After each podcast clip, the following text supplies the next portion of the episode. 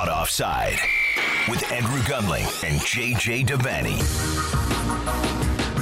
Oh, yes, caught offside from the Upper West Side of Manhattan and from an apartment in Brooklyn, New York. Andrew Gunling, JJ Devaney, transfer deadline day. What's up, brother? I feel as if your oh yes intro, as iconic as it is, is not as dramatic as say Sky Sports transfer deadline day or El Chiringuito with their uh, with their rather over the top countdown. We maybe next year we need to do something very very dark and dramatic for transfer deadline day. Like a, a Brian Fantana Panda Watch. Yeah, something like that. But you sat in a chair in the dark with just your silhouette, you know, rubbing your hands together with kind of uh, not glee, not excitement, not but some kind of menace. Why is that the emotion that we're trying to evoke from transfer deadline day? Be- because it's dr- it, it's ramped up to such a point that uh, it, it, you know Miguel Delaney tweeted this out. He, he said, "What happens to the people now whose sole obsession on Twitter and social media and possibly life is transfers? What happens when the window shuts for them?" This is their Christmas, Andrew. So you're right. And this is a thing, this is a relatively new trend. It is not exclusive to soccer, it is very much a part of American sports as well. And I wonder what's behind that. If it's like fantasy sports craze, just the idea of roster building in general. Like for us, maybe people are obsessed with it because like I can't really relate to Messi or Ronaldo. Like what they do it just doesn't even make sense to me. Like I, I can never do the things they do. But I think deep down inside, all of us believe that we could in some way build a roster. We could all in some way be the general manager oh, yeah. of our favorite team. And so maybe that's why people have gravitated towards that because they almost feel like it's more relatable to try and build a team than it is to play a sport.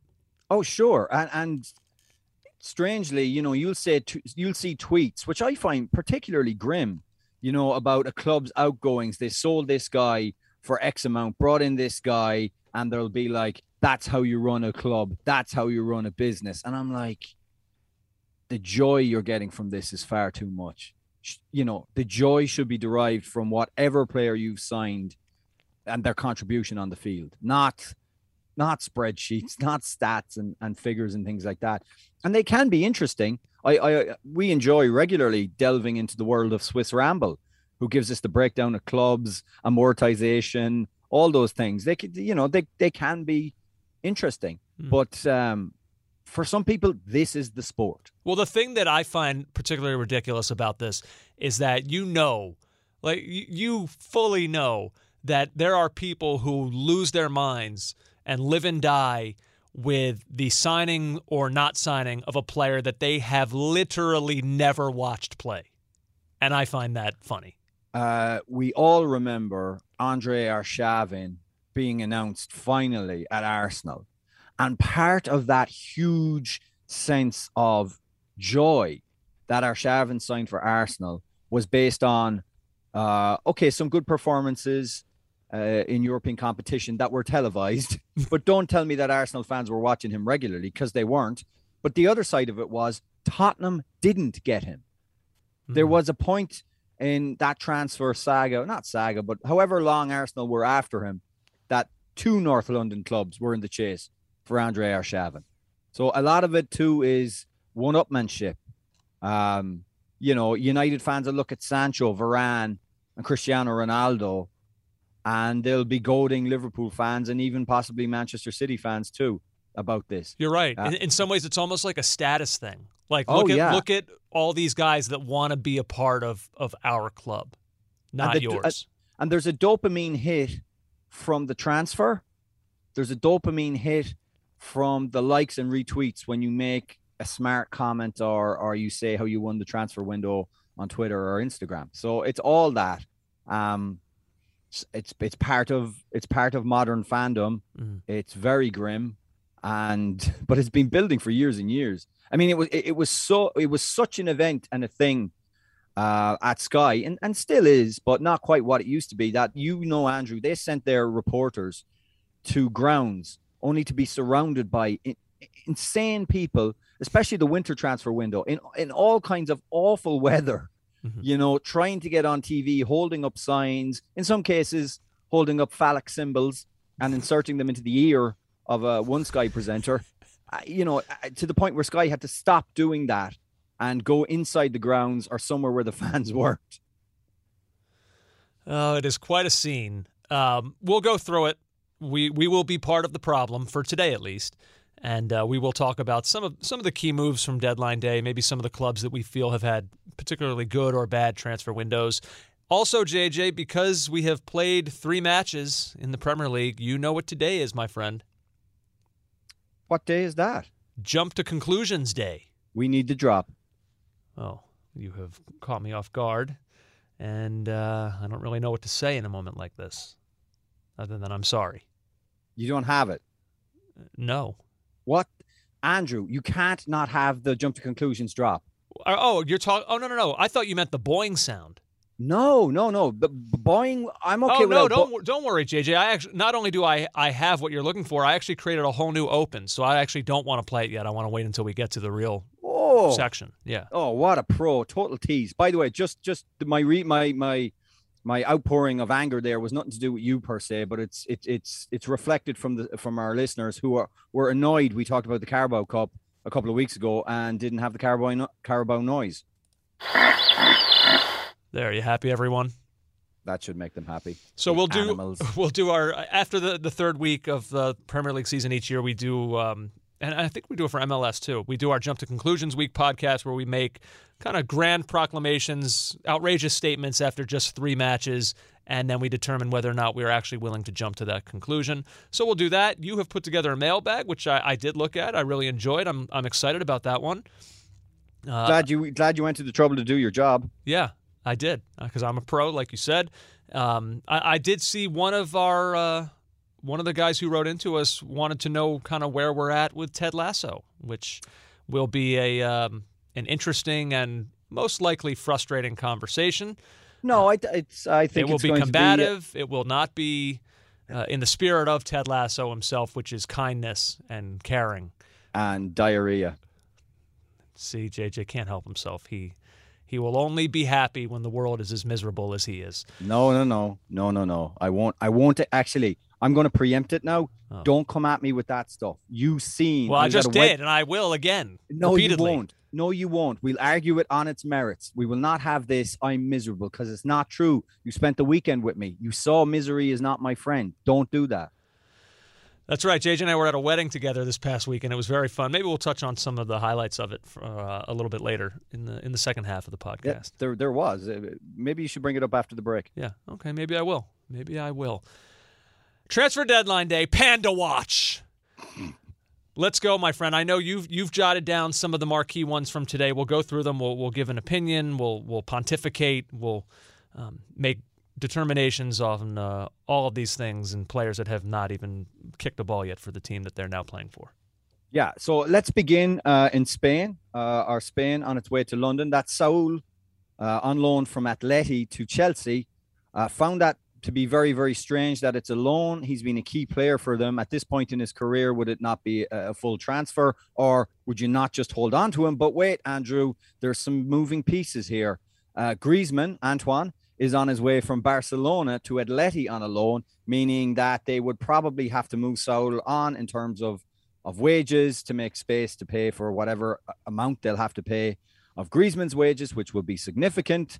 And Barcelona have done the only thing that's possible to do to replace Antoine Griezmann is to sign Luuk De Jong. So some musical chairs is what's going on here.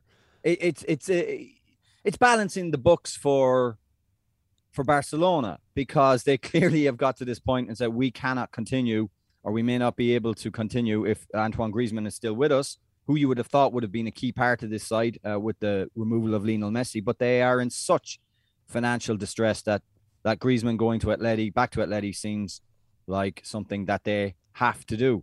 And Luuk De Jong coming in, 31 years of age, one of the more interesting career arcs to finally end up at Barcelona. So De Graafschap, Twente, Borussia Mönchengladbach, Newcastle United, PSV, Sevilla. Okay, he's good at Sevilla, and now he goes to Barcelona at age 31. So there's a there's a couple elements of all of what you just said that are interesting to me. I guess we'll go through them one at a time. The first one being uh, the Griezmann element of this, going back to Atletico, and I just think about his time at Barcelona. I, is it too harsh to say that like he now goes into the conversation of when we when we want to talk about some of the the biggest busts in terms of, of from of transfers? Is he now part of that conversation? Yeah, absolutely. Uh, he'll also go down as a marker of the decadence of Barcelona. Uh, their pursuit of him, the money they paid for him, 120 million euros, money they really couldn't afford, wages more accurately that they couldn't afford. Um, Football 365 reporting now at a quarter past midnight UK time. Griezmann to Atletico is also done. Loan with a 40 million euro obligation to buy. So I believe, uh, from what I've been reading, Atletico Madrid have pretty much told him they will be buying him next summer. So don't 40, ex- don't anticipate ever seeing Griezmann suit up for Barcelona again. 40 million, unbelievable. well, when you sold him for 120, it's it's incredible business. Yeah. Um, if he can replicate his form for Atletico that he had previously given them, and not Barcelona's form. Um, but I think I think a lot of it was the hole that was left by Neymar, uh, the need to have someone alongside Messi, and they bought a piece that never ever worked. I mean, Coutinho was the same. Mm-hmm. Um, he yeah, he will go down as the the lack of plan, the lack of foresight, the just scrambling around in the market trying to re- replace the the Neymar um, transfer, just just the mess of Athletic of uh, Barcelona in this era. He he will be he will be front and center with guys like Coutinho and uh, Dembele. So I, I have in, I have here a comparison between Griezmann and De Jong from 2019 to now in all competitions um, because it actually it does paint a little bit of a picture that Barcelona will be losing something here. It, there will that there will be a drop off. Okay. Uh, Griezmann, 102 games in that time, 35 goals, 16 assists. Not great, but okay. De Jong in that time, 94 games, 19 goals, three assists. Mm. Um, so the numbers are heavily weighted toward towards Griezmann. Now, obviously, there are factors that come along with that. Barcelona just score a ton of goals. So, like when you play in a system with players like Messi, there's just going to be more opportunity to, to put up numbers. So, I do think that there's like a little bit of, of, skewed numbers happening in that comparison. So, look, and, and it, by the way, it's not just that like Luuk De Jong has to now come in and do all that himself. Memphis Depay has done a nice job starting out so far for Barcelona this season. So it'll be a team effort to try to replace all these outgoing players for Barcelona. They might they might still be a good team. We've said that repeatedly over the past couple weeks that even though they've lost Messi, they could still be good. And I, I still feel that way here today. Losing Griezmann is not a deal breaker for me in terms of how I view Barcelona this season. No. Um, no, it's not. But at the same time, this is a rapidly changing and you have to say rapidly diminished in many areas. Barcelona, they do not have the aura that they had even a year ago. Uh, shall we move on? Yeah, sure.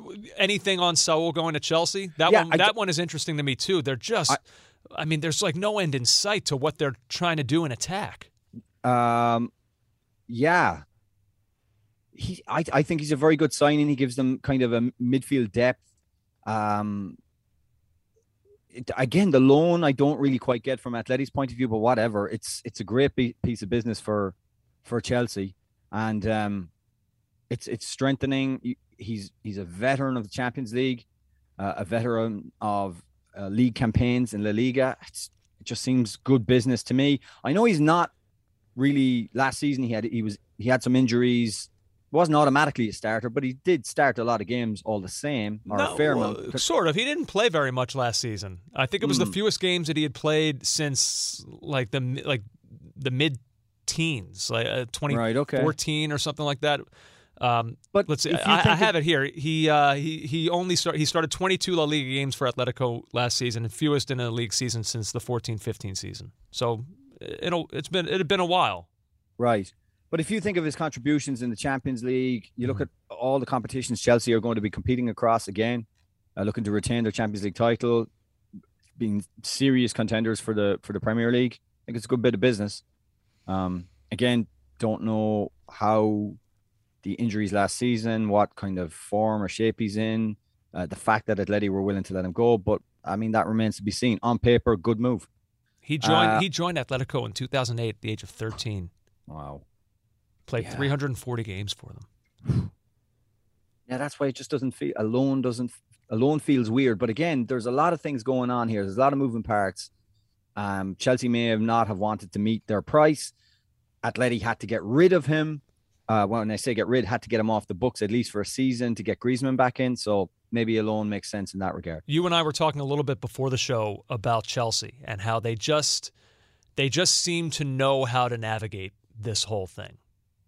That say what you want about you know the way that they were you know under Abramovich, this version of Chelsea that it's it's not good for the sport or whatever you want to say about it, fine. I, I, understand all that, but in terms of how they actually conduct business in the transfer window, they they know how to do it. They you know. We talked about that season under Lampard where they couldn't make transfers and so they kind of dipped into their academy and we said that it was it was it could only wind up being a win-win for them because either they'll dip into their academy, find players that they wind up being able to really use moving forward, or these guys now will have game experience, and Chelsea, if they don't think they're quite up to the level uh, of a Champions League side like Chelsea, they can move them on for a profit. And in the end, both things pretty much happen. You know, Tammy Abraham goes out, they get good money back, and so they're able to to finance other bigger moves that they want to make through some of like a, a conglomeration of smaller moves. It's it the, the use of their academy to send these players all over the world and get money back so they can finance big moves. It, it has worked better for them than most other clubs that I can think of. Yeah, and it's not always a very edifying sight to hear that they've they've signed someone and then he's immediately gone out on loan mm-hmm. uh, for an indeterminate amount of time, and we've had that we've had that with uh, with US players involved with Chelsea too. But um, there's a nice piece in Football 365. Uh, a focus continues to be placed on Chelsea producing homegrown players for their own team, but receiving 82 million pounds sterling, that's almost 100 million dollars, for Tammy Abraham, Tomori, Guehi, and Tino Livramento, three of whom have some form of buyback clause inserted into their deals with their new clubs is testament to the brilliance and prestige of their academy. It's also a testament to how they do business. And you know, you see these massive outlays of money, and and be under no illusion, they are all underpinned by the Bank of Roman Abramovich. We mm-hmm. we understand that, but they still have a policy and a way of selling players and getting money back. Look at you know, look at what they've done even last season. If you go on Swiss Ramble, and you, you know you saw wow 200 million spent then you see how much they've got back from selling players on uh, you realize how well run uh, the club is in that regard. Let's let's move on andrew. Mm-hmm. um, Odsonne Edouard to Crystal Palace from Glasgow Celtic. Uh, Edouard 14 million pounds sterling. Seems like a very very good price for Crystal Palace. He is signing a four-year deal with the Premier League side. Uh, 88 goals and 179 appearances for Celtic after joining for from uh, Paris Saint Germain in 2017. Pretty amazing. that that that move more than almost any other. Yeah, jumped off the page to me, and you uh, a testament to you. You it's something you harp on all the time. Just like the money that has been thrust into the Premier League allows a relegation candidate in Crystal Palace to spend yep. what'd you say 40 million on a player that was coveted no, no, by no no no no no. It, it, it, it, the report is that it's 14 million. oh 14 yes. Okay that's but, different. But, but wait, say but my god. it's not it's not that different though when you think yeah but I thought you said 40 he's going to triple his wages at Crystal Palace. Uh, yeah. Think of it that way. The, the the the transfer fee now Andrew I won't say it's redundant but it's it's not often an indicator, particularly with Premier League. You think, oh, that's a good bargain. Check how much he's he's being paid. He's moving to London. He's going to be at Crystal Palace in the Premier League. He's going to be on massive wages. Crystal Palace, money wise, are a bigger club than Glasgow Celtic right now. That is, you know, and I mean money wise in terms of TV money, mm-hmm. t- revenues from TV money and stuff like that. Celtic are still a bigger club. Don't Celtic fans don't come at me, but you you know what I mean. They have the ability to pay more in wages than Glasgow Celtic. So that's a really interesting one, and it's it's a move now that has to work for Patrick Vieira. He has to integrate him into the side, um, but it's a good move. He's a, he's a proven goal scorer, and Celtic actually, I'm surprised they hung on as long as they did to him. Um, let's see who else have we got here. Takehiro Tomasi, Tomiyasu from Bologna to Arsenal. Mm-hmm. Um, and then Hector Bellerin is moving to Real Betis. Uh, yeah, Be- I mean Bellerin clearly had fallen out of favor there. That has become abundantly obvious for a while now, and I guess Tomiyasu is, you know, he has he's versatile on the back line. Can be a mm. center back, can be a right back. Uh, Arsenal clearly need help there. We'll talk more about Arsenal, um, and I'm sure their defensive shortcomings when we get to our jump to conclusions week. So I don't want to preempt too much of that, but yeah, I, I mean he is he was a player who I also saw linked to Tottenham. So yeah. maybe you know Arsenal will have a, a small fist pump going just with that, although that fist pump won't last too long because Tottenham have gone out and done some right back business of their own, which I would say maybe trumps this. Um, but yeah, I mean, look, Arsenal need help, so especially in that area.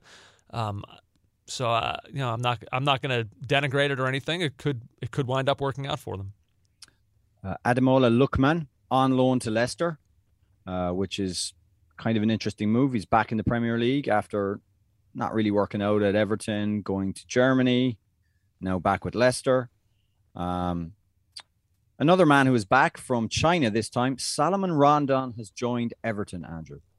Uh, a firm favorite of uh, Everton manager Rafa Benitez. So Rondon back in will probably supply depth, I would imagine, for and uh, cover for Dominic Calvert Lewin sneaky decent uh, player uh, during his time at West Brom and Newcastle. We always liked him. 35 um, goals in 140 Premier League appearances. Look, that's not lighting the world on fire, but he those are two teams that don't really score goals, um, and he, he, still found a way to get to 35 in that number of appearances. Many of those appearances probably substitute appearances also. So, like as a depth signing, uh, it's it's fun. It's it's not terrible for Everton. He's he's not going to be looked upon. But you know what he's going to do if if Everton want to be direct, if they want to get the ball up, he can hold it up. He can he can bring other players into play. He's an aerial threat. There's going to be more crosses. It's a not an exactly I think, you know, Dominic Calvert-Lewin. It's a kind of a like for like, if not mm-hmm. exact like for like, being able to swap in and out of the team. Yeah. Without breaking rhythm a bit. We'll see. We'll see. I don't right. I guess what... my, my greater point is just essentially is basically to say that some people will see that and kind of roll their eyes or laugh. And I'm just saying, yeah, like I wouldn't if I was in a room full of Everton people right now. I don't think everybody would be high fiving each other, but I think that you could be. That, that's not a bad move. I think that could be fine for them. Um, and then we get to Tottenham. Emerson Royal to Tottenham. Andrew, uh, you can have the floor on this one. Uh, Thirty million for a right back, twenty-two years old, really promising. Um, and it raises a really interesting question because so far in the early part of the season, Japhet Tanganga has been very good for Tottenham. Um, but now they've gone out and I would have to say they've supplanted him in making this signing for Emerson Royal, or they're just looking for added depth. Um, I, I don't know which. It'll be that will be an interesting battle. I know that Tanganga has won over the fans, and fans will be happy certainly seeing a a Barcelona player come into the Spurs side, but there I guess this is what you want, right? Like you want competition at positions because that's supposed to raise the level of play from everybody involved. Um, this was the knock against Tottenham when, during that summer where they didn't do anything, is that it, guys can get complacent in their spots. Um, so now there is serious competition for that right back spot. And I think, uh, I guess it can only help. So I would say it's a good move for them. It's it's pricey, um, but a young player like that, I think it's it's a good move. We should also note that Serge Aurier, uh, his Tottenham contract has been terminated uh, by mutual consent. His deal was set to run out at the end of the season. Uh, the right back's four year spell at Spurs come to an end, uh, reports Sky. They tried the player, desperately to move him, and they couldn't. They couldn't get him any takers, so he become a free agent, and he's able to join another club beyond the transfer window deadline. They couldn't get him to go anywhere. There were people in for him, uh, but he had a higher opinion of where he should be. So Watford, Real Betis, Spartak Moscow, and Genoa all tried, but Aurier believes he is better than those clubs, and so will go out into the free market. Andrew, Godspeed. Indeed, I think uh, I think Godspeed indeed. And oh yeah, just one bit of business that was done not on transfer deadline day, but Daniel James to Leeds has finally happened. The circle set in motion by the Take Us Home Leeds United Amazon documentary has been completed. Well, there you go. And uh, United doing good business in a way. They bought him for 15 million and sold him for 30 million reportedly. So there we are. One other one to throw in JJ, an American on the move. Matthew Hoppe apparently going from the Bundesliga to La Liga, another American in La Liga. Uh, he'll be joining Mallorca. I saw that big American presence in the ownership of Mallorca. Um, how this works out, I'm not sure. Very, very good player. Surprised he wasn't going to stay in Germany, that someone wouldn't have come in for him there, but we shall see how La Liga suits him. You got any others? I guess there's right- there's one right there's one worth mentioning that didn't happen. Oh, okay. Well, apparently, apparently Real Madrid put in a bid of 200 million euros to PSG uh, to try and grab Kylian Mbappe and bring him to the Bernabeu, and PSG just ignored it. And I mean, you talk about having fu money to be able to ignore a bid of that size when your team already has Neymar and Messi. Like you would think if there was any team ever suited to wanting to, to feeling motivated like I know they love Mbappe and they would love to keep him there, and I'm sure they have these these ideas of what they could look like in, in the Champions League this season with those three up front.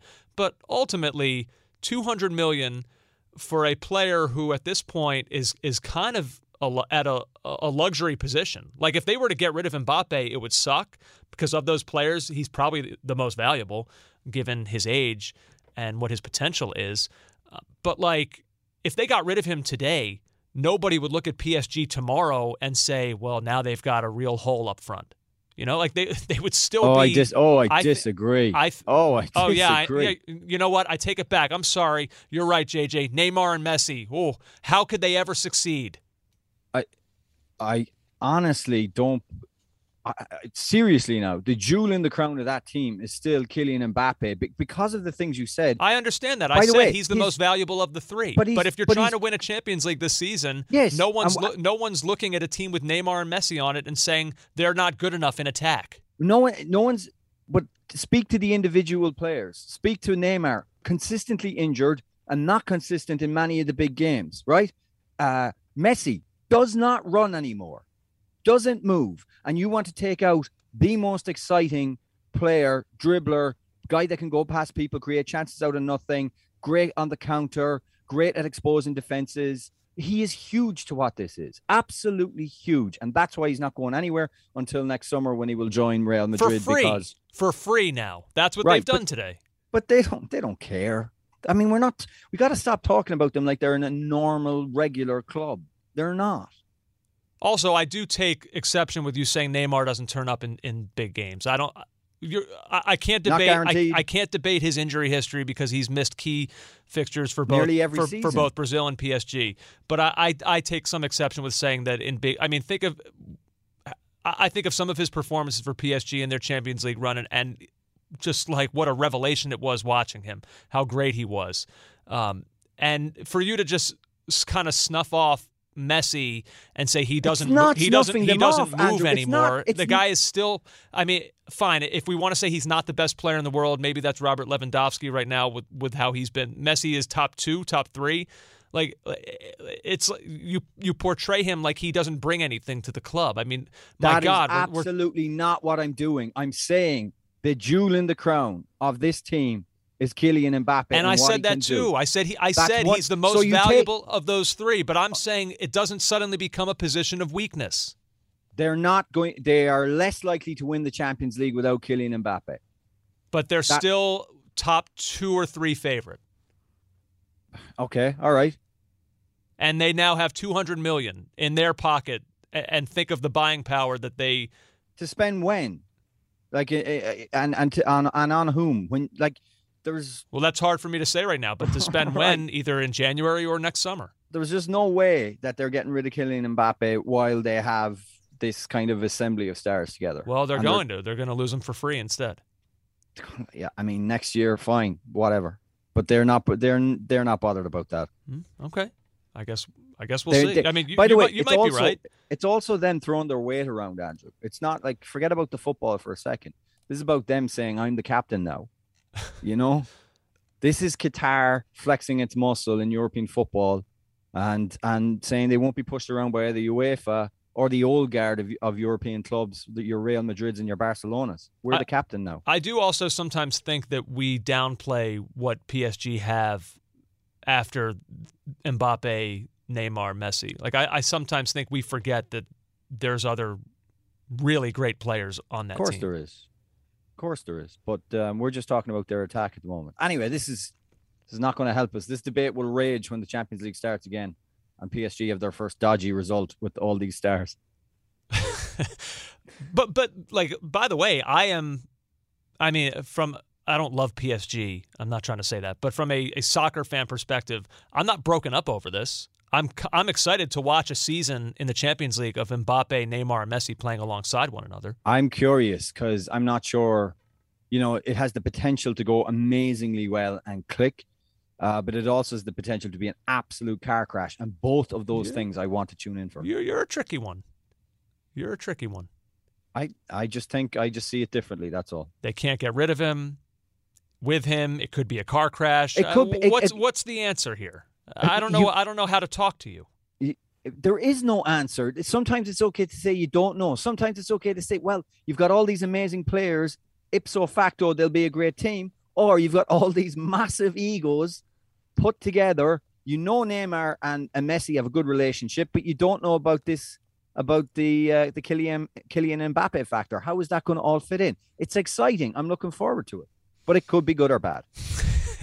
That's the Uh, way it is. Well, there you go. That's that's transfer deadline day. It was this Good. was this transfer window was this was one for the ages. It really was. I'll miss it greatly, Don't worry, Andrew. There's one coming along in a few months. and we'll start analyzing it next week.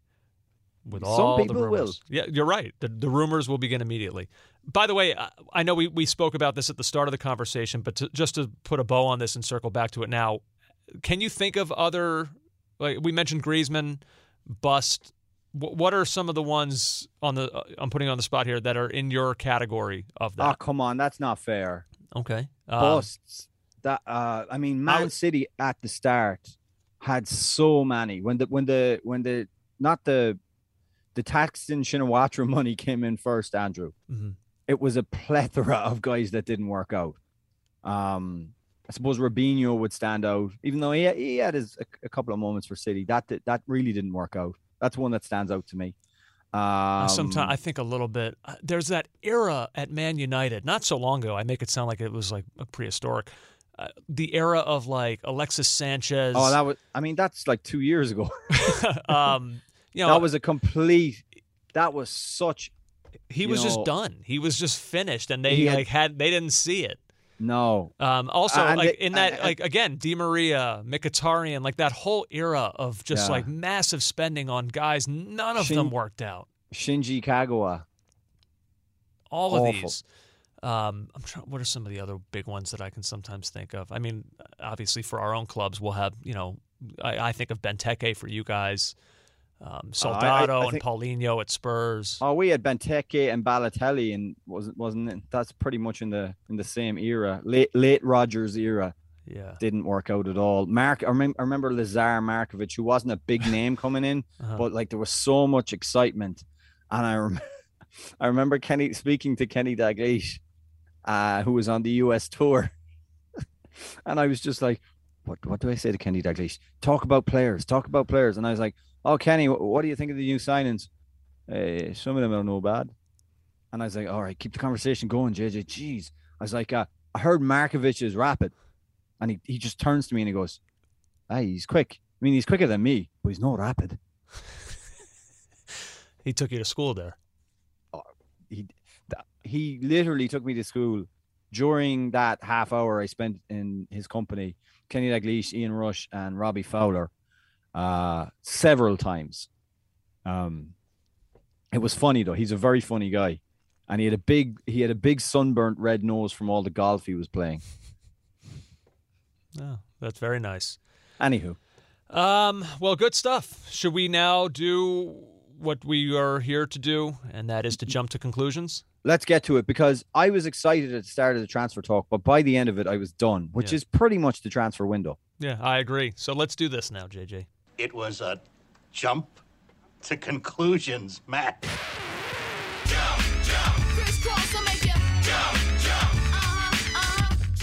You see, it would be this mat that you would put on the floor and would have different conclusions written on it that you could jump to. Oh yeah, jump to conclusions week and a very a very timely crisscross reference. JJ, I remember being in elementary school. We had this thing called jump rope for heart, where like in gym class for a month or whatever, a couple weeks, you would jump rope a lot and like raise money for uh, heart disease and things like that. And and during it, our gym teacher would exclusively only play that song. This is Oh, probably g- back in like the early '90s, and I remember even then being like, "Can't we freshen this up? Can't we find something a little newer?" And here we are in the year 2021, and now I've become what I hate. Yeah, but the danger is that okay, we'll freshen it up, and freshening it up at, at that era would have been Van Halen jump from a few from a few years prior prior to that. Yeah. Uh, the one thing about crisscross and and jump was like okay, it was it was cheesy. Their whole shtick of wearing their clothes back to front that was a bit cheesy too. But the hook, the actual hook and the beat in that song is pretty great. Dude, for for kids Yeah. to to have done that, I thought they were I thought they were incredible. Yeah. And just when I was going back putting that together and I I rewatched the song, I watched the video, I was I was genuinely impressed that like these these little kids made that. Yeah, Pretty no, good. I I, I really I really loved that song at the time. All right, jump to conclusions week. For those who don't know, we'll kind of throw, uh, after the third match of, of the season, we throw a, a conclusion out there for a few different things. And uh, we decide whether or not we're actually going to jump to that conclusion and stand by it for the remainder of the season. There's only one place to start, JJ, after this horror show weekend for them. My first right. conclusion here are we jumping to the conclusion that Arsenal are really this bad? As uh, you're a Tottenham fan, and uh, I'm uh, I can't allow you to go first, so I, I'm going to go first. Mm. Um, I'm not jumping to this, Andrew, uh, which may surprise some people. I'm going to reverse course somewhat and say Arsenal are not as bad as their league position, despite being absolutely destroyed by Man City and doing next to nothing. Literally, the definition of next to nothing with 0.1 xg posted from the weekend's hammering.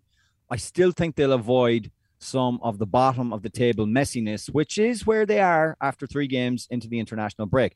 Now, what am I basing this on? Not much, my friends. the fact that they have some players to come back into the side, the heart of the Tierneys and the Smith Rowes and the Sakas of this team, but really not much else. I have no stats for hope. Uh, this is purely gut. I have no underperforming to point to. Um, at these times, I, I often go to Arsblog, to Andrew Mangan, to get to feel the pulse of the Arsenal fan, Mhm. or in this case, maybe to feel the rigor mortis.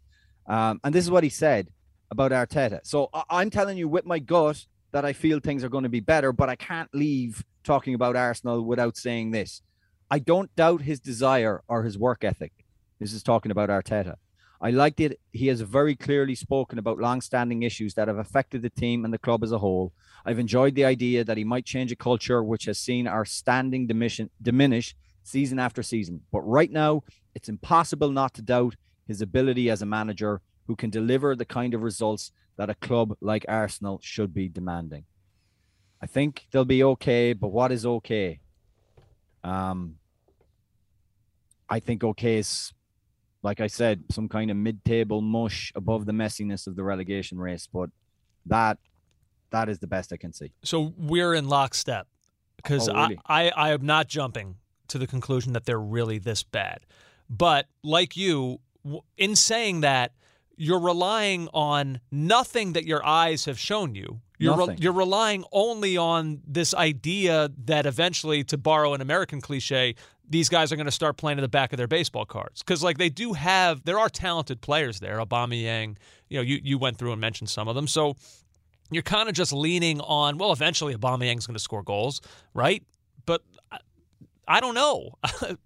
so I, I will not jump. I don't think, like I said last week, and I adamantly still believe this today, they're not getting relegated.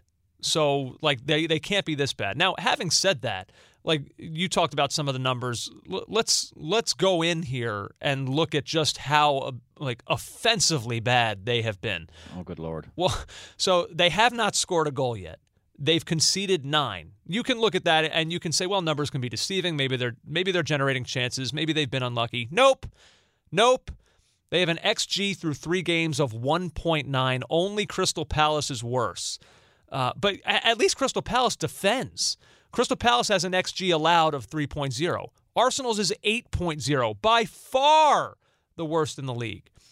Now, again, I come back to why I'm not jumping. They have had to face Chelsea. They have had to face Manchester City in two of their first three. A red card from Granit Xhaka 35 minutes in against Manchester City certainly didn't help. Arsenal finished the game with one shot, none of which were on target.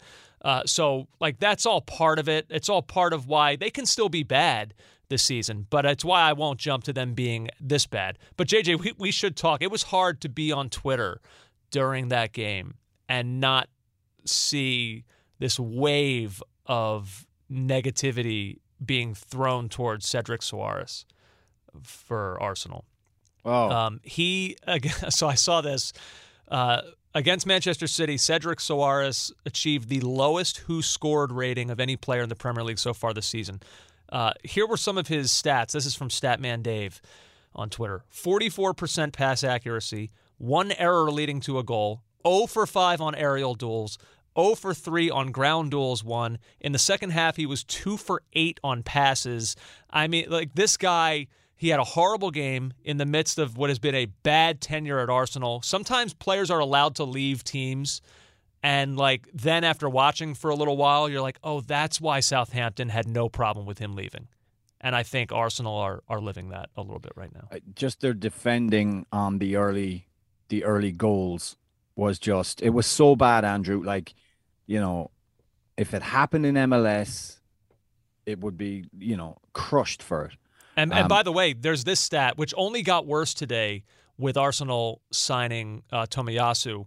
Um, I, this was sent out by ESPN FC even before Tomiyasu. Manchester United spent less on Sancho, Varane, and Ronaldo than Arsenal spent on White, Odegaard, Ramsdale, Tavares, and Sambi. And you can now throw Tomiyasu into that as well. Um, and we, we spoke about you know stats and we were talking about ben white as a center back that's going to come in and sort things out and apparently his aerial duel w- uh, rate is 50% which is not good for a center back Not good enough. No. No, it's not. By the way, before we before we get off the weekend uh, and that that game, Mhm. um, just a quick word on statues. Uh, City unveiled their their frankly scary, futuristic Terminator and transition visions of Vincent Kompany and David Silva. Did you see them? Yes, I did. What do you think? Um, They are scary. they're they're they went in a different direction than what I thought I uh, you'd be getting. They went a little more like like you said futuristic, Mhm. uh, not necessarily like I guess the old school model of just kind of like A rendering of yeah someone. right. Yeah. So Um, but, but it they, got me they are they are new money, so I guess everything there is going to be kind of modern chic. Sure. It got me thinking about uh, Arsenal. December 9th, 2011, Arsenal unveil a statue outside the Emirates to an emotional Thierry Henry. Mhm. Arsenal were in fifth at that point of the season, nine points off Man City, who were top.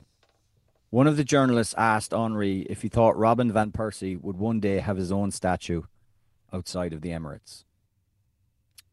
That's uh, that anniversary is coming up now, and uh, that decade for Arsenal since since that statue's being unveiled, the the way things have gone.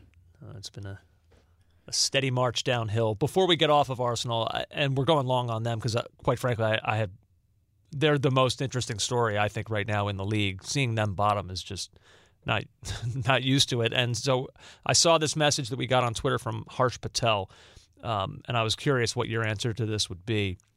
He said, "Being an Arsenal fan, what's the bare minimum for Arteta to get sacked?" With Norwich and Burnley coming up, I think a draw is enough. And then realistically, who would be the man for the job? I don't know. I can't answer the last part of that. Who would be the man for the job? I have no idea. But what do you think? Is is this now like a week to week Arteta watch. Essentially, we're a draw against Norwich, um, or you know, a, draw and a win. I, I don't know what what would it take. Like, are we now in that spot with him? Oh yeah, we are, um, Andrew, and we're in that spot, and we've been there for a little bit because we saw a newspaper report. Something was leaked from the club saying that the club hierarchy have given him five games to save his job, and one of those five games was the Manchester City game. Didn't so- start well. So, and ta- oh man. I have no clue who could come in there and turn things around. I would say I listened to Jonathan Wilson debate with Ken Early and the suggestion that Antonio Conte, if he was amenable to a mess like Arsenal, would come in and create such a jolt among first team players that he may he may be able to affect some kind of change there. But I, I even doubt that myself. I'll tell you what. If they're if they're staying in this end of the table, we might have to be looking at Big Sam. Stop. That's a joke. I'm kidding, everyone. I'm kidding. He's not though. hey, he was good enough to manage England. hey, it's a better joke than the jokes that get out there. You know, uh, even Ted Lasso wouldn't be able to turn this around. All right. Uh, ready for the next conclusion? Surely am. Are we jump? So that so the first one was are Arsenal really this bad? We're not jumping. The natural the natural next one. Okay, that's the bottom of the table in North London. What about the top of the table in North London? Are Tottenham really this good? Are we jumping to the conclusion that Tottenham are this good? Well, I'm going to do this very quickly because I need to cede the floor to the the man of North London, that is Andrew Gundling. I'm not jumping that Tottenham are really this good. Uh, Tottenham are good, but not top of the table good. Uh, there was nothing in terms of big chances between Tottenham and Watford at the weekend, but Tottenham got their goal, defended stoutly. That was enough. Um, it's the first time in league history that Tottenham have won their first three league games um, in a campaign without ceding, conceding a single goal. And while, I, what underpins their goodness um, is what Jack Pitt Brook wrote about in The Athletic. Watching the three Premier League games under Nuno so far, you can detect the first shapes and forms of a new team with a new set of ideas. The obvious thing that stands out is how defensively well organized they are. This is a team whose first priority is to keep the ball out of their own net. When Nuno described clean sheets afterwards as the beginning of everything, it almost sounded religious. I'm not jumping that they're really this good. They are good, though. Uh, again, we're in lockstep. I'm not jumping either. And pretty much for all the reasons you said. And for me, it starts with the defending as well. I'm so. I'm so genuinely pleased with what we're seeing from Eric Dier and Davinson Sanchez in central defense. They have both been, I mean, maybe Tottenham's two best players so far. Um, now, the problem is like with Arsenal, we said the only reason that we weren't jumping is because we're leaning on this idea that eventually certain players will revert to the mean of what we have known them to be. And like sadly, I, wonder if part of me won't jump to this conclusion on Tottenham for a similar reason with Dier and Sanchez.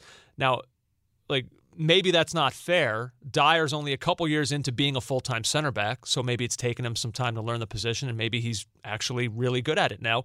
And like Davinson Sanchez, he only just turned 25. He's been around for a long time. He's been with the Colombia national team for a long time. So sometimes you forget he was pretty young when he was making a lot of these mistakes that we've seen him make at Tottenham. Now he's in his prime. Um, but quite frankly, I'll just have to see them do it for a longer stretch uh, to believe that, okay, like this center back pairing can actually do what we've seen them do so far, which, like you said, is concede zero goals through three games. Like Davinson Sanchez was a club record signing for Tottenham. Uh, you forget that. So, uh, but but also, like you said, they have been kind of fortunate. Like the formula so far this season has been a little bit of what the formula was last season: willing to cede possession, try to absorb pressure, take advantage of limited opportunities, and and it's worked with three one nils. But like Manchester City had 18 shots against Tottenham, Wolves had 25. But like Tottenham defend well, a lot of those chances are not high percentage chances. So like right now, those kinds of back-breaking late goals that that really just submarine Tottenham season a year ago, they're just not happening yet. Some of that is tactical for Spurs, certainly. I give Nuno his due; it's been great so far.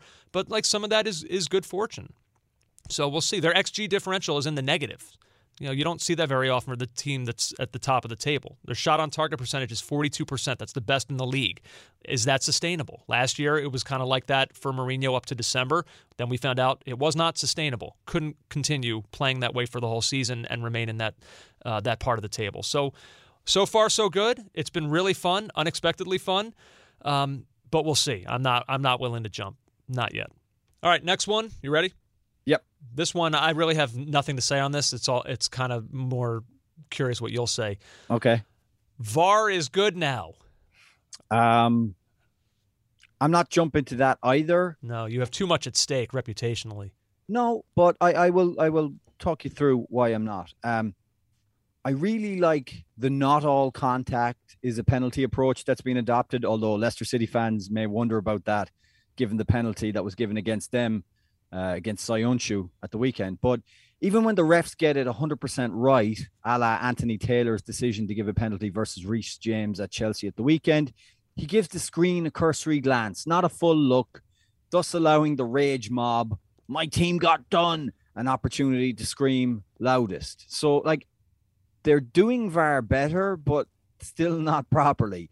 Um, by the way, just from that, uh, Dale Johnson of ESPN pointed it out. For all the controversy this has caused, there's no other decision other than a penalty and a red card. James clearly moves his hand into the path of the ball and prevents a goal. There is no longer a clause in the laws of the ball, in the laws about the ball deflecting off of a player's own body and hitting the arm then. It's removed for 2021 22. Um, as much, here's another point. As much as I like to let the game flow dictate, there are things VAR should still intervene on. Uh, Pogba's foul leading up to Greenwood's, win- Greenwood's winner against Wolves is an obvious one. Or is it? Well, as Dale Johnson again points out, it's a case of VAR protocol. Was it a foul? Yes. Was it a clear and obvious error by the ref not to give the foul? this is where it gets tricky. On any review, the VAR asked the referee to talk them through the incident. Mike Dean told the VAR he saw the contact by Pogba but didn't feel it warranted a foul. If a referee has a clear view and describes the incident correctly, VAR protocol makes it difficult to intervene. So, um, so yeah, I mean, in, in the Pogba case, there, I think I think the Reece James, as as unfortunate or, or bad as you might feel for Reece James, it was clear cut in the rules. The Pogba one wasn't. Um, and also, I think the fact that the Wolves player took so long to go over kind of exa- exacerbated um, in in the mind of Mike Dean uh, that that wasn't a foul. Uh, it's just, it's just not. It's not consistent. Um, and you know, you see Anthony Taylor. What? Don't run over to the screen and watch a screen grab. Watch the full thing through. You know, give this thing the the time it deserves. Um, So yeah, I'm not I'm not jumping on it because we're still we're still in this area where there's inconsistencies and and you know we've seen it in different games, uh, different moments where you're like, well, in the other game that was clearly not given, or in the other game that was given. Uh, so I can't okay. just looking, just looking at the weekend's uh, moments and events. I, I can't I can't say that I'm jumping now that it's all of a sudden good. I think I think things are better, Mhm. but you know they're not perfect. And by the way, how surely VAR should help Mike Dean out there with the Pogba incident. You know, just to say, hey, Mike, that actually was a dangerous tackle. He does make contact. It might not have looked it in real time, but you might want to go to the screen or whatever, or come up with, you know. But they don't do that. That's not the way it works. Is it's all? It's got this protocol where you know, is this the correct, uh, or is it a correct decision? Sorry, has the referee made a clear and obvious mistake? You know that that is the framing of it always, instead of being something that can aid the referee in a mistake. Now, by the way, I would like to say before Man United fans get all upset, I kind of agree with Pogba afterwards. Pogba took the Darrell Rivas stance that the play is the play. The play was the play, and if the free wasn't given and the foul wasn't given, then we all get on with it. That that that one thing I am absolutely you, you got to stick to that one. Otherwise, we'll never be able to enjoy games anymore. Um, so I'm happy with kind of happy with Pogba said the right thing. You know, the foul wasn't given, so it wasn't a foul. Uh, two quick things. One, I, I like the changes made to the offside rule. I'm just generally really pleased that we're not going to have any more of the armpit situation um, because no one wanted that. With the Anthony Taylor thing, um, hearing you read through the Dale Johnson explanation, it's interesting because when I was watching it in real time, I was stunned that his look at the screen was as brief as it was. I, I Yeah. mean, I, I, again, I think he, uh, like they talked about during the broadcast on NBC, I think it was Lee Dixon who said he got to the right, we got to the right call. It's just the process that we took in getting there is kind of what is up for Yeah, for and to- conversation. but like, but to- hearing you say that about Dale Johnson, that it's it's now black and white. Maybe Anthony, there was nothing else that Anthony Taylor needed to see. He just simply needed confirmation that the hand touched the ball. Yeah, right, Nothing else. exact- Nothing else really mattered. The movement of the hand off the leg. None of that even means anything if the hand touches the ball on the line. But you, you see, you're not just. It's not just about being to the letter of the law or using VAR in the correct way. It's being seen to use VAR in the correct way, and to bring people along with you, and to bring supporters along with you. But that And, you're you're right, and he went to the extreme here. But by the same token, I wonder if these guys, you know, are sometimes being talked to and saying, "Look, like use VAR. It's a helpful tool, but like if you see the answer." Let's. The fans are getting antsy. They don't want to be sitting in their seats. So maybe Anthony Taylor was thinking in his head, like, "I see it, it hit his hand. Right. Uh, I'm- that's all I need to see. I'm done. Let's go." And now, like, now that's being used against him. Oh, he should have taken a longer time with it like some of these he probably heard that criticism like i'm doing this for you i'm speeding it up because this is what i thought you guys want and now i'm Yep. and now people are telling me take longer it's like it, it's just stuff like that is funny to me I, I'll tell you what's not funny is the, uh, or not funny. I, I mean, it can be funny, uh, but it hasn't gone away. Uh, the grievance culture from every supporter group. Mhm. Everybody is against your team. The whole of officialdom is against your team, and like it begins at the start of the game. You just have it. You see people tweeting about, you know, there was bias towards Liverpool even before this. this is you know, all like this the- is all of sports this is fan culture Oh Jesus Christ! Is it? It's yes yes it is Oh come on! Yeah, but, like, definitely it's too much, Andrew. Like you know, I, I get being at a game, being impassioned about things, putting your hand up for every single call. I I do understand that, but it's just yeah it's an, it- it's the worst because when you can commit it to, when you can commit it to text or to actual a digital thing that someone can see, it coagulates and it becomes like this this wall of grievance and complaining and um. I mean, yeah, dude, wa- watch a basketball game. Every NBA player believes that they have literally never committed a foul in their lives. They all believe that they should be Listen, I'm not, on about, zero I'm not on about that. I'm on about supporters. Not on about players. Players are always going to do that. They're always going to try and game things. They're. I mean, how many fans coaches? believe it too? It's every sport. It's every Yeah. sport. All right. All right. Uh, next one, JJ. We got a couple left here. Um, all right, this one will be interesting. Chelsea are the best team in the league. You jumping? Ah, I'm going to make it very simple for you. I'm going to jump, Andrew. Um, in what was a good back and forth game at the weekend, in which Chelsea had plenty of positive moments, Chelsea could still stifle as good a team as Liverpool at home and come away with a point after going down to 10 men. Right. They have one of the most potent attacks in European football, and there is depth as well outside of your Lukaku's and your Havertz. They had Ziyech, Werner. All right, Pulisic was unavailable. Um, and now they're going to add to the midfield mix Atleti's experienced campaigner Saul, who always seemed to be able to come up with a big goal for them. Um, but the big thing for me about them and the change from uh, now to this time last year under Frank Lampard is just how organized they are. Mhm. Without the ball, with the ball, but particularly without it, with their backs against the wall, like they kept Liverpool to literally nothing in that second half. And Liverpool didn't carve up enough chances for me to say, you know what, we deserve to win it in the second half. I thought Chelsea were were excellent. And that's huge in any title race, Andrew. That kind of that level of organization. And um yeah, I'm happy to jump to that one. Not I'm- happy. I'm, I'm jumping.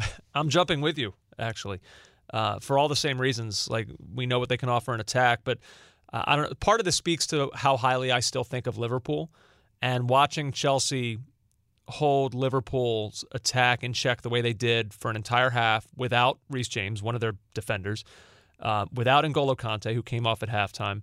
I don't know. It, it tells me that they have depth and, like you said, organization and defense that maybe I shouldn't be surprised by because I mean, when Tuchel came in last season, what was it? What was their run of games without allowing a goal? Like it was in the Champions League or whatever. It- like so, we've seen him.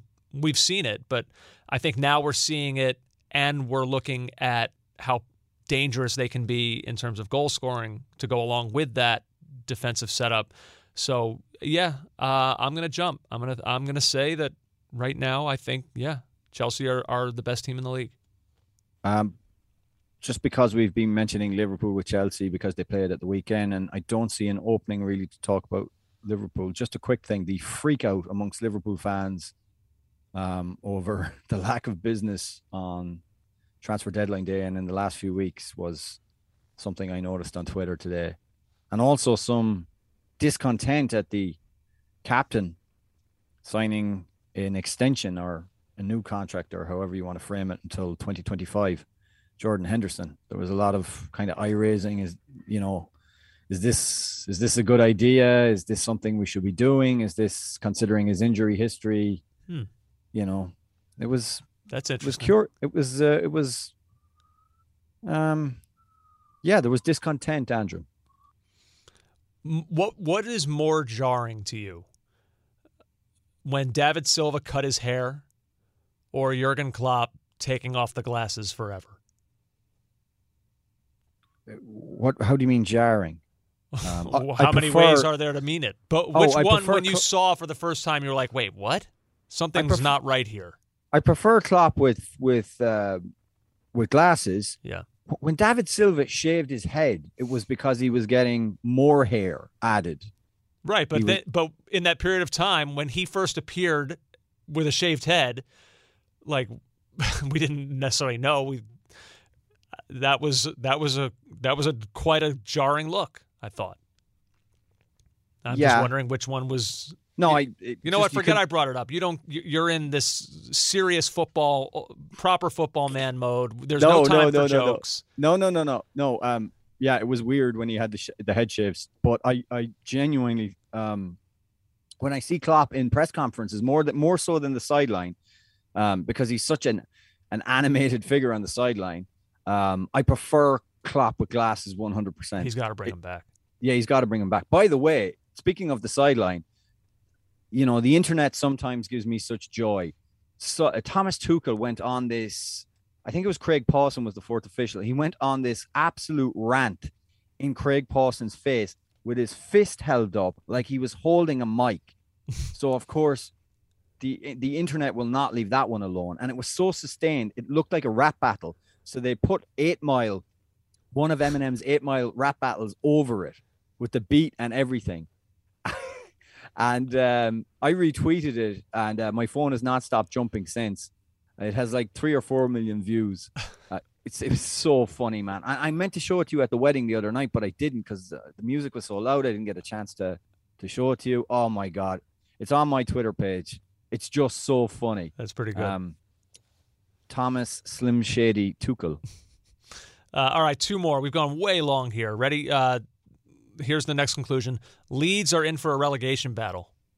Um, I'm not jumping to this. I think Leeds might be in for a season of quote unquote consolidation, which is a football speak way of saying things won't go as well as your first season back, but you'll still be okay. Uh, one thing is for certain, they'll need Rafinha to maintain the kind of stats I read on Sky Sports today. Sky did an interview with Bielsa, and they also interspersed it with some stats. This is this is quite something. This is Rafinha. So this is his record since his first Premier League start in November 2020. Assists nine, so that ranks number one. Chances created 66, Hmm. that ranks fifth.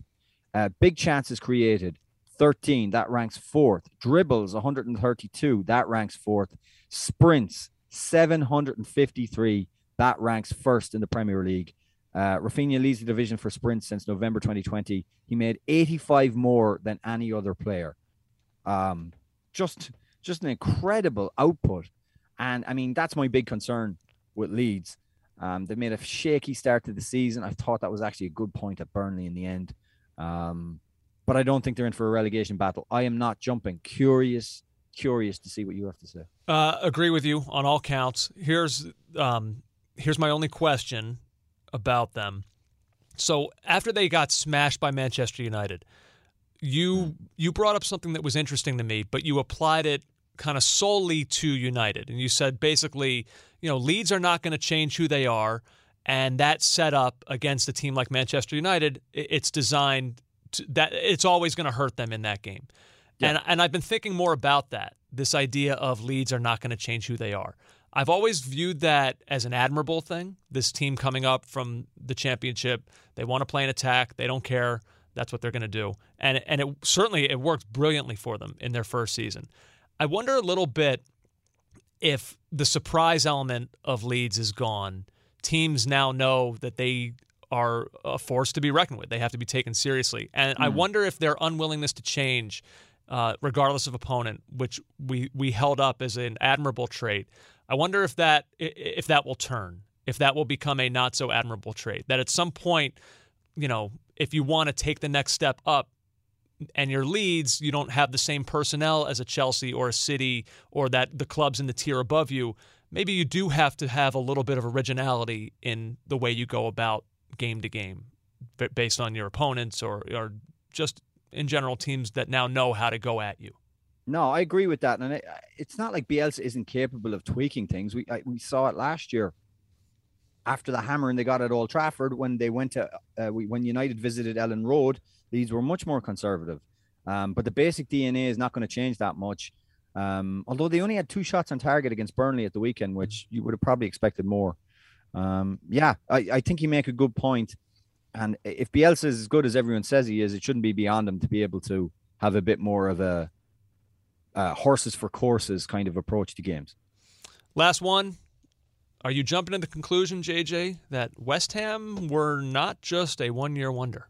Andrew, I am jumping with Moyesy's men. Um, they're not just a one year one uh, one year wonder, and in part, I'm jumping because I rarely do jump with Moyesy. He gets plenty of criticism on this podcast from me, and I'm going to ignore the two two at the weekend against Palace, and I'm going to rather focus on the eight goals scored in battering Newcastle and Leicester. Um, keeping Declan Rice, keeping Sufal Soucek, adding Zouma, adding Alex Kral and uh, Nikola Vlasic from the two Moscow clubs is going to help them navigate Europe and the Premier League a little bit better. I worry about them up front if anything actually happens to Michail Antonio. Where are the goals coming from? And a genuine question: Do they have another out and out centre forward? Because I couldn't find one on the roster. No, I don't think so. That was my that was my concern with them before the season because I basically, I, I, short answer, um, I agree with you. We actually agreed on every single one. I don't think that's ever happened before. Wow. Um, I'm jumping as well, not just a one year wonder. Uh, but yeah, the Michail Antonio thing is interesting because that was my concern. Okay, Jesse Lingard is not back. That was an unexpected uh, wave of goals that they got last season from a player that they weren't that- they didn't know they'd have. They don't have that at least not as of now. Maybe when January rolls around, something will will come through. But Antonio, like he's delivered. I, I didn't know that even he could do it. Um, but he is four goals in his first three games against Palace. He had a goal, an assist, five attempts on goal, which was the most in the, in the game. He's been fantastic. He's in the form of his life. He just became West Ham's all-time leading goal scorer in the Premier League. So Insane. con- congrats to him. But yeah, uh, so I guess what you're saying is right. Maybe I should modify my concern from not being can Antonio do it consistently because right now he's he's been excellent. But yeah, if if at some point like will his form drop? Will he get hurt? Um, you know, are, if they're going to go for it in the Europa League, there's got to be some kind of squad rotation. So No, I, I that- will that's just say the that- question. I will just say this: they may be putting some uh, some stock in the fact. I think Vlasic had, I think he had twelve goals last season in the Russian uh, Premier League. I- mean, that's that's a fairly good haul. Mhm. I think that's what he had. Are they looking for more goals from midfield? Is Fornals going to step up, score more? Well, I'll mean- say this: in terms of goals from your midfield, Vlasic and Soucek is a pretty good starting point. Yeah, but it's, I don't know. It it, it still doesn't justify having one out and out centre forward. And please don't. I don't want anyone like tweeting out as well. They've got X and X Y, who's like some kind of a quasi attacking midfielder. I'm talking centre forward. As far as I can see, they've only got one, really. So that that's got to be a concern. Before um before we move on, Andrew, and hit a break, can I just deviate for one second? Uh, first of all, I'd like to say it's unbelievable that we agreed on everything. That that didn't even happen this weekend. Um, but uh, Richarlison for Everton, the penalty incident in what was a great away win for Rafa Benitez's team. What was that all about? So Has he done this before? I felt like I had seen this before. Yeah, but this felt way more A, unnecessary, and B, kind of extreme. And Um, way counterproductive too. I mean, you're Yeah, basically i- it's like S housery to your own player. Yeah, and we've also noted in the past when this has happened, it's usually two players with the ball, one goes away sheepishly, and, and people get on with it. This had like multiple players involved. The captain who won the penalty, who was getting treatment, had to jump up from getting treatment, Seamus Coleman, and ran over to break things up. Have we got the audio there? Yeah, uh, here's how it sounded. Richarlison has other ideas at the moment. Well, Everton players discussing it. Coleman goes across to try and sort this out. Calvert Lewin has now got the ball. Richarlison is fuming. He's lost his head here. And this is extraordinary because even if he doesn't take it, it now puts way too much pressure on the man who is going to take it. It's hard to believe what you're seeing, if I'm honest. I mean, it's very clear. Coleman comes over, the captain, and actually has a little word with Richarlison, say, no, Calvert Lewin's the penalty taker. He's taking the penalty. And he did score. He buried it. Yeah. But but he took the penalty against Leeds. He's the penalty taker. Like you don't you don't get to do that. And also, if you try to do it, you don't get to defend your position like that to the point where the captain has to almost cease getting treatment and sprint after you and lay down the law. I thought Coleman did really well there. Uh, I thought Allen did too. Um, and look, they all went together. There was no unity, disunity afterwards. Richarlison went over, celebrated with Dominic Calvert-Lewin. Although there was a little huddle and a little chat, almost saying "mind your manners" kind of thing, or there, or there appeared to be some interaction uh, between the senior players and Richarlison in that huddle. Um, very, very odd. I had to bring it up because I've never seen one as I've never seen someone lose their head quite like that. Not since Paolo Di Canio and Frank Lampard, and that's 20, 23 years ago or something. Yeah, I'm trying to. Th- I I know we have seen this, uh, but you're right. That one, um, I don't know. It was particularly confrontational. Uh, in, yeah, in a way that you don't normally see. Um, Yep. So, uh, well, there you go. That was jump to conclusions week for uh, really for the year. We'll do it again a year from now. Let's go ahead. We'll take a break, JJ. When we come back, we'll finish out with a beautiful mailbag. Don't go anywhere. More caught offside still to come. Oh, back now on Caught Offside, mailbag time. Uh, before we get to that, JJ, uh, congratulations to RJ uh, and Ange. They were uh, our good friend, um, married over the weekend. We've mentioned RJ at, at various points throughout the, He- the history of this podcast. He's a big advocate for our podcast. He's a, a big listener. He's done production on it in the past as well. He's just a great guy. Yeah. One of the nicest guys you will ever meet. Ange, his uh, new bride, his wife, uh, his, sorry, not his new bride, his only bride, is uh, just a, a lovely person too. Uh, Brooklyn people, solid people, good people. Uh, yeah, and it was a great time, and it was uh, it was fun having you there certainly. And you came over to my house beforehand. We hung out. Yeah, Played- we played house just- basketball. Yeah, just just to give everyone the the the skinny on Andrew's house. Uh, remember when MTV did Cribs? Uh, think of uh, and and they did they did Sports Star Cribs too. So think of a lower half of the championship, top half of League One. That's the kind of house we're talking about here. Very very nice house. Lots of space, huge garden, and uh, a basketball hoop where I showed myself to be uh, not a baller, as you would say. I think that I'm I think I'm better at soccer than you are at basketball. I think. Oh, I don't know about that. Now I think you're better You're at bad at you're soccer. you're better at and you're oh you were a it was horrible watching you play basketball. It hurt. It actually hurt my eyes to see it. yeah, I but having said that, you're better at soccer than I am at basketball. yeah, I'm, by a I'm lot. pr- I'm pretty bad. Like I, I could score, uh, but I would feel that the technique was even awkward. And on the next shot that I would take, say, say, like there was a couple of shots I hit that were like very nice, or they went into the net, they didn't touch the rim, boom, boom, very nice. But then the next one might, you know, hit the corner of the backboard. You well, just, it just didn't it know. just felt like any shot you made is it's happening purely by accident. It's like the ultimate blind squirrel finding a nut sort of thing. Mm, I would say not. I would say that there Oh, was inconsistent technique. okay.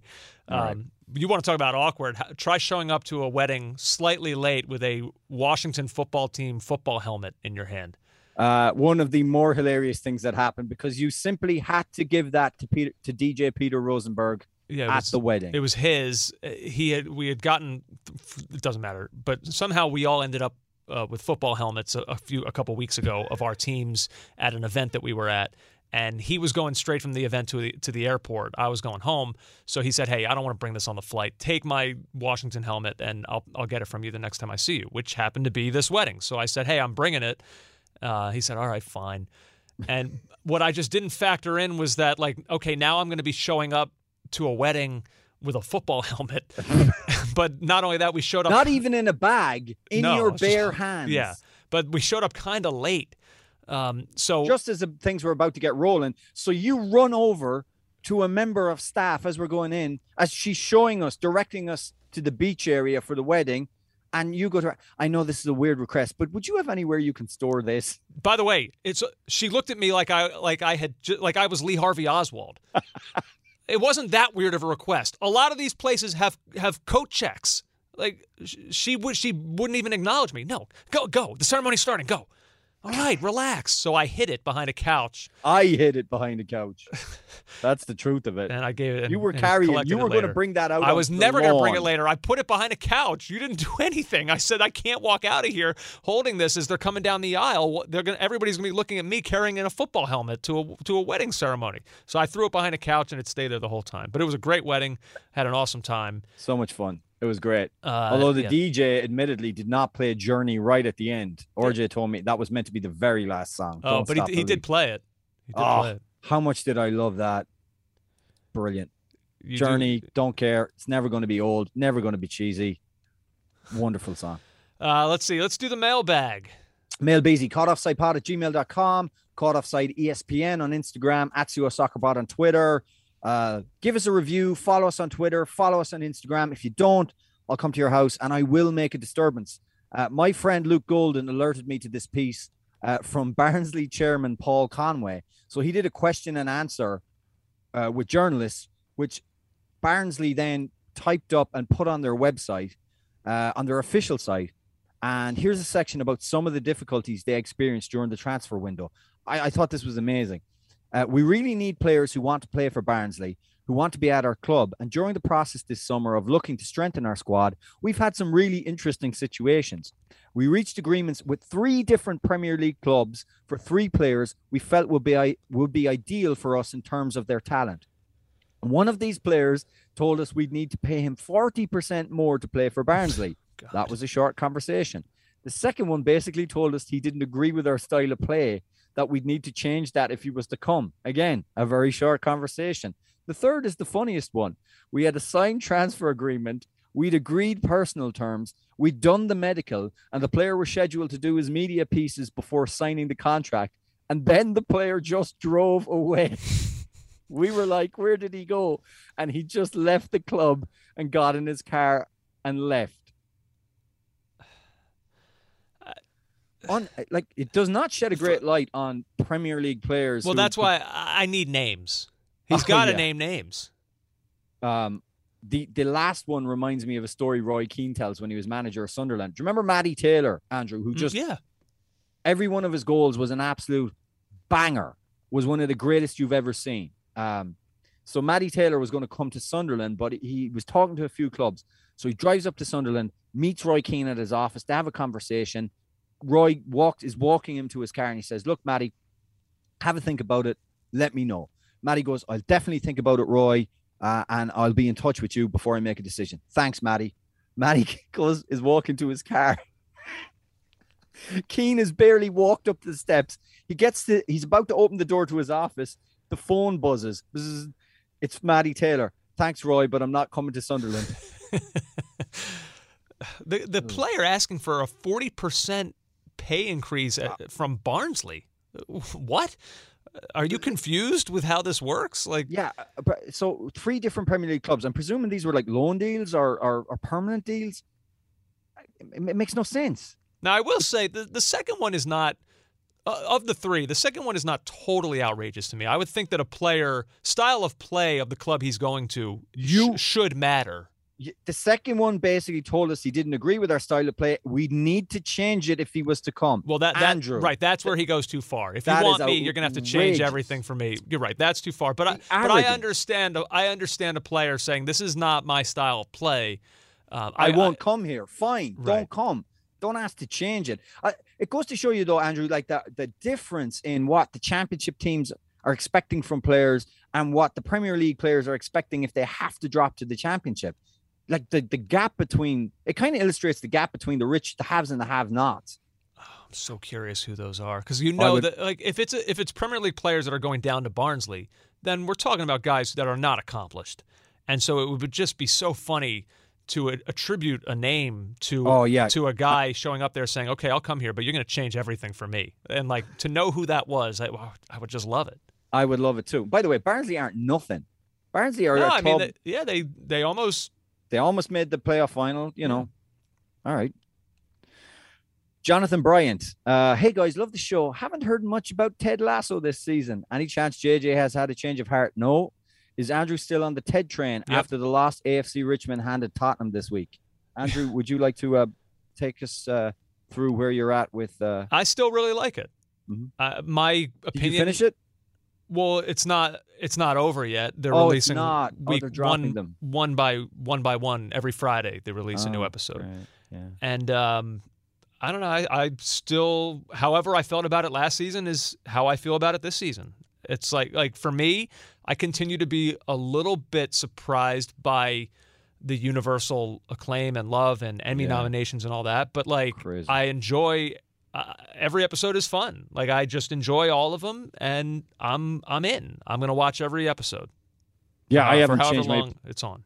Yeah, I haven't changed my opinion one little bit. And I thought I saw the first piece, uh, Andrew. Um, the the first piece by someone uh, that I follow on Twitter from Slate magazine, who went after it on on on, on the basis that I would initially my first point of of of criticism of the show is that you know he goes should we really be praising a comedy that's not funny you know should a comedy that isn't funny be getting all the awards and all the attention that it's getting But who's like?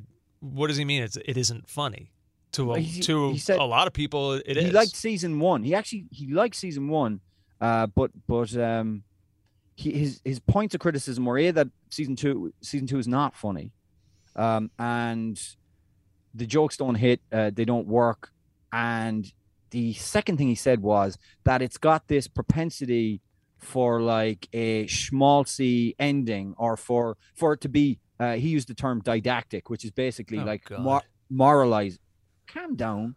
Jesus it's a, i mean you you have a liberal arts degree. You've never heard the word didactic or you might have come across it. It's basically moralizing is what he's saying. Um and telling us how we should be you know ted lasso in lieu of any comedy is telling us you know how to be as men and he he finds that just just not good enough it's got to be funny first Um, my only issues, I've always said, you you're allowed to not like it. Uh, Hmm. That's totally fine. I get it. Um, my only issue is that I believe you, like, you need everyone. You won't rest until everyone feels the way you do about this. This has become a thing for you. no no no and no So, what, what, here's what why I say that. Here's why I say it because that's not what fair that's not it's fair It's extremely fair because what happened? Such You, you read that article at Slate. You know I like the show. it was the You- first one that actually You immediately sent it to me. You're trying to recruit me to your side. I didn't respond. I said, I don't have time for this. I like it. You don't. I didn't even respond to your text with that article. I didn't read the article.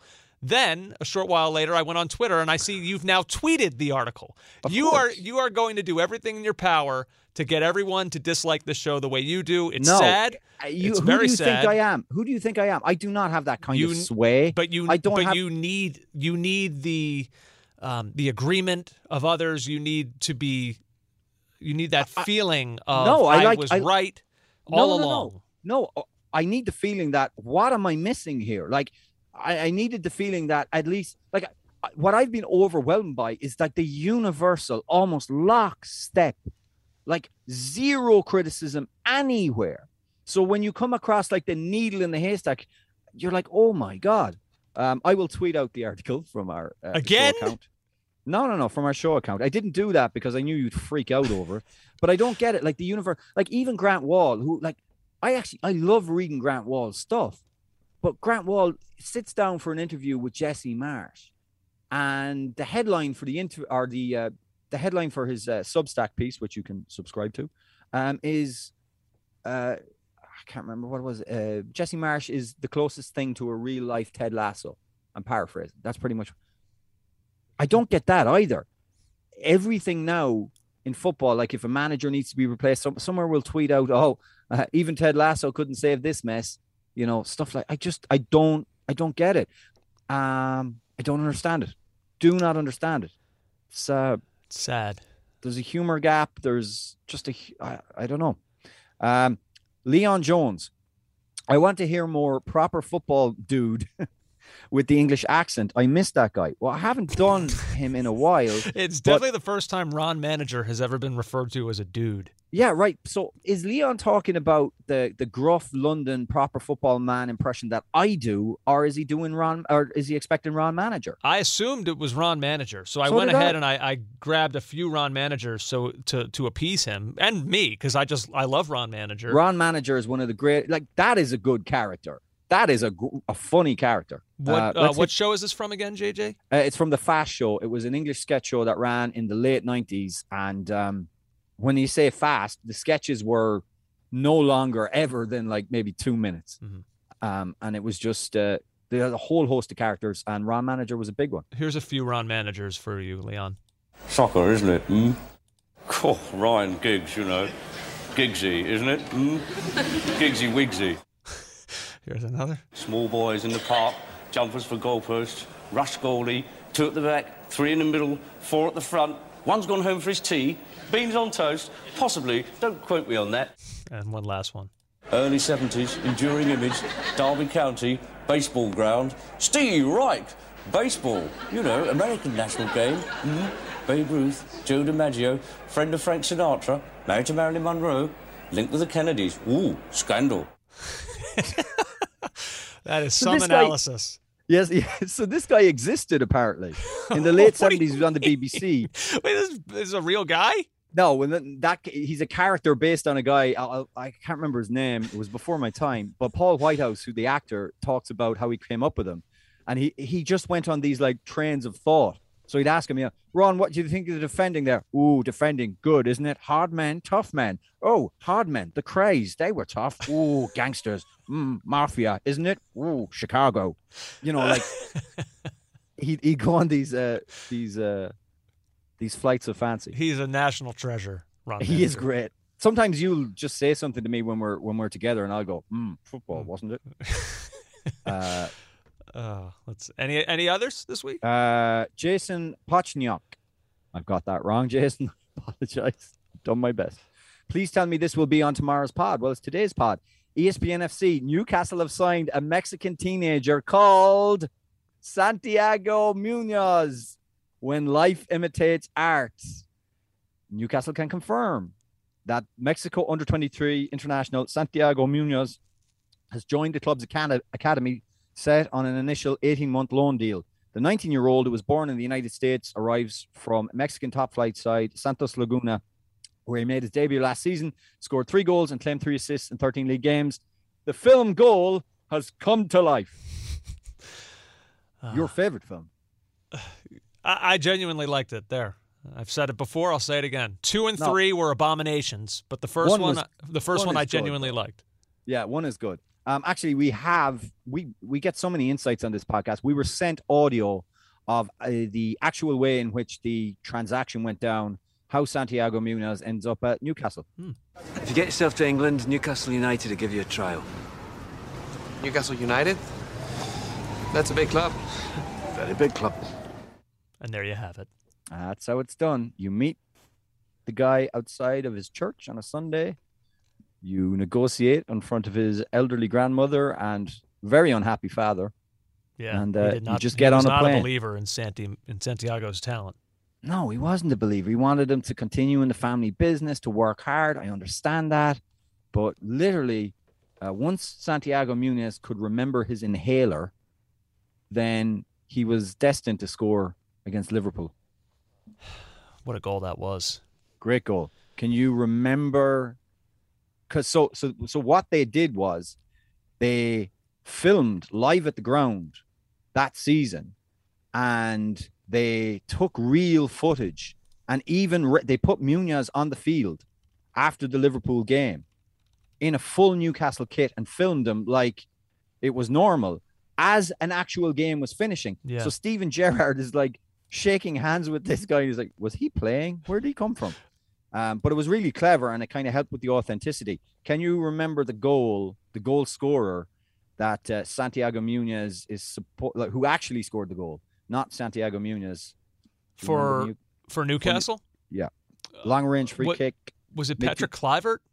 No, Oh, Um, that's the right era. Long range free kick around uh, 2005. Laurent Robert. oh, okay. Yep. He just w- absolutely belts one into the top corner, but that goal will always be immortalized by Santiago Munez. Interesting. And that is the mailbag. That was great. Oh, I enjoyed that so much. What a podcast! God Almighty. Brilliant podcast. This was a big one of one. our best. Yeah, this was a big one. Um, we have we have more, not on this podcast, but uh, of course, World Cup qualifying begins Thursday at 10 o'clock p.m. for the U.S. Oh my God, kill me now. I, I I am of the belief that you and I will be doing uh, an um, an emergency podcast after that. I mean, my God, the the road begins now. Like, how could we not? Our commitment to this is. We've been building to this since October 2017. That's the facts of it. We can finally start. Like we've always said, we're, we're we've moved on. We're not thinking it's BS. Okay, I I have not moved on. I cannot move on until this begins, and it begins Thursday at 10 o'clock against El Salvador. Everyone will be there. Christian Pulisic, Weston McKennie, Tyler Adams. They're all there. Thousands of stars. It will be a night to remember. I can't wait for it. So yeah, we'll we'll have an emergency podcast, of course, that uh, you'll either see super late Thursday night or uh, early Friday morning, whenever you upload, tweet- uh, update your feed. Yeah, someone tweeted out uh, a video of the really, really tough atmosphere. Uh, can't remember what era it was when we played out there. I'm gonna have to go back and watch it, but um, it's going to be hot. It's going to be lit, and you just mentioned Weston McKennie. Has he? Hmm. As of now, we can't confirm it. We can't see it. We don't. We we we just have to assume it hasn't been done. But Burnley apparently were very close. I want no Si- part of that. I want no part of that. I think that's a great. I think it's great. I, I absolutely think it's great. I think it suits him. I think he'd be a player. He'd be dynamic in the midfield, winning tackles, I'm, driving I'm forward. afraid that they're too defensive minded, uh, and I want him to continue to grow as an attacker. And I just enough. I worry that that is not the right move for the direction of his career. Okay, fair enough. Well, I, it, as far as I can see right now, it hasn't happened Okay. unless it's slipped under the, our radar. Well, uh, I would love to see him in the Premier League, of course, but I'm rooting for that to not happen. I'm rooting hard for that to not happen. Uh, hey, this was fun, man. Like I said, we'll be back with an emergency pod after U.S. El Salvador. To you, I say, Take it later, fun boy. see you, man. Take care. You've been listening to the Caught Offside Soccer Podcast.